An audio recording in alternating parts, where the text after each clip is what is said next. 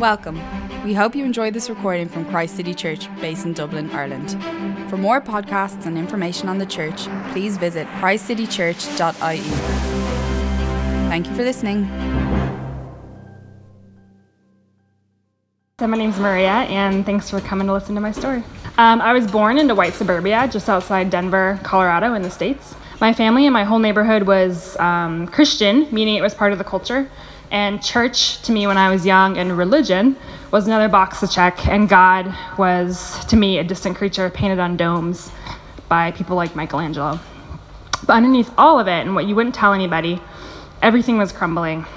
For me, my parents had a tumultuous marriage, and my mom was diagnosed with OCD and refused to take medication, instead, turning to control of all the small things, which, if weren't aligned perfectly, would lead to dangerous breakdowns and heavy depression. My dad, unsure how to handle this, quickly turned to alcohol to remove all of his context, and then he would become violent, leading to late night yelling matches, um, which for me, as a sensitive introvert, became horrible. I used to hide downstairs in our bathroom, and all that was there were some earwigs, Stephen King novels, and an old Bible. I had started going to youth group with a friend of mine down the street and began to, for the first time, have people speak into my life. They talked about hope and love, and more than that, they loved me every week we would read the Bible. And so during those nights, I used to open that old Bible and just flip through it. I honestly can't remember when I became a Christian and made the choice to follow Jesus, but I know it was down there, flipping through that Bible and praying like our pastors did. At one point, though, as a young teenager, the family pain and fear was too much for me to bear. Um, I didn't know what was happening. I tried my best to hold it in, but it seemed to be leaking out of me in cracks. One night, I made some cuts on my arm, trying to find some ways to express my pain or communicate that something just wasn't right. That weekend, we had a youth group retreat in the mountains. And there, separated from all the shame in my house and the violence from my parents, I felt really free. I had a kind hearted youth leader named Julie, and after a talk one evening, I showed her my arms and I told her everything. And I said, Help me. Please help me. She cried with me and laid her hands on me and prayed with me. I begged her not to tell my parents, terrified what they would do. Julie acted quickly. She connected me with a counselor who, within the next couple days, did notify my parents.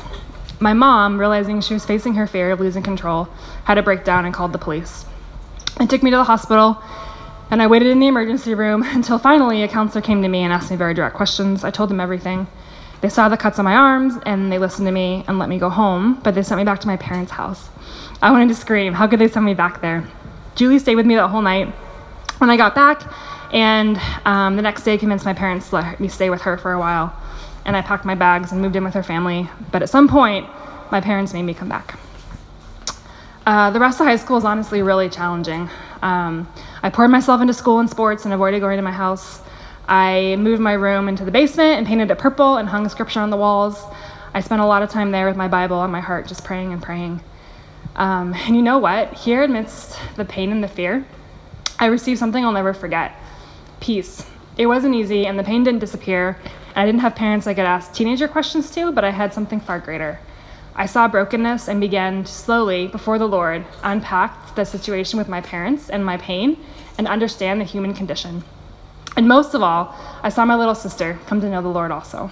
She came to youth group with me and we thrived at church and we shared our pain in a society that doesn't talk. And when it got really tough, I sat with my Bible and I listened and I listened. After graduating high school, I went to work with Christians um, in Kenya and later studied at a Bible college, and there I was gifted with life among other Christians. Here, the Lord redeemed my home life. When we went through tough times together, I got to use my prayers and words that have come so dear to me to walk through life's pain with them. And at university, the Lord placed specific God fearing mentors in my life to speak truth to me, and I received a scholarship for free Christian counseling all four years. Um, I come and share this with you today. Scars on my arms fully healed, but moreover, really rescued. I was set up for a life pointed in the wrong direction, but in those dark spots, I met the Lord. And as I've grown older, I've seen this pattern repeated over and over and over again. There is darkness in the world, and even though I took a lot of Bible classes, some questions just don't have answers. There's still pain. Most of my family members are still in dark places. I don't have answers for that. And there's some aches that nothing in this world can satisfy. It's not fair that I had to do my 20s without parents or had to spend years in counseling trying to unpack what I knew was reality. And when I graduated college and worked at the FBI in the States, I got to know and understand the worst of the human condition, the worst of the worst. Not just our criminals, but the depths of politics and manipulation and power plays. I don't have answers for all those things either. I do, however, have my relationship with the Lord, who was there all those nights and all those years, And I'll tell you, it just doesn't make sense. It doesn't. I shouldn't be here. I'm really damaged and I shouldn't have been rescued. That peace and this hope just isn't something that fits within logic. It's not from inside me or mental power or karma or the comfort of easy answers. It's more than that. Um, I am not the only one, also.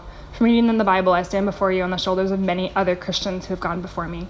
I experienced a few years of pain. Many of these people experienced a lifetime. Yet they too held unswavering to a hope and a love and a relationship with God that transcends all intellect. I rest and hope in this. Thanks, guys.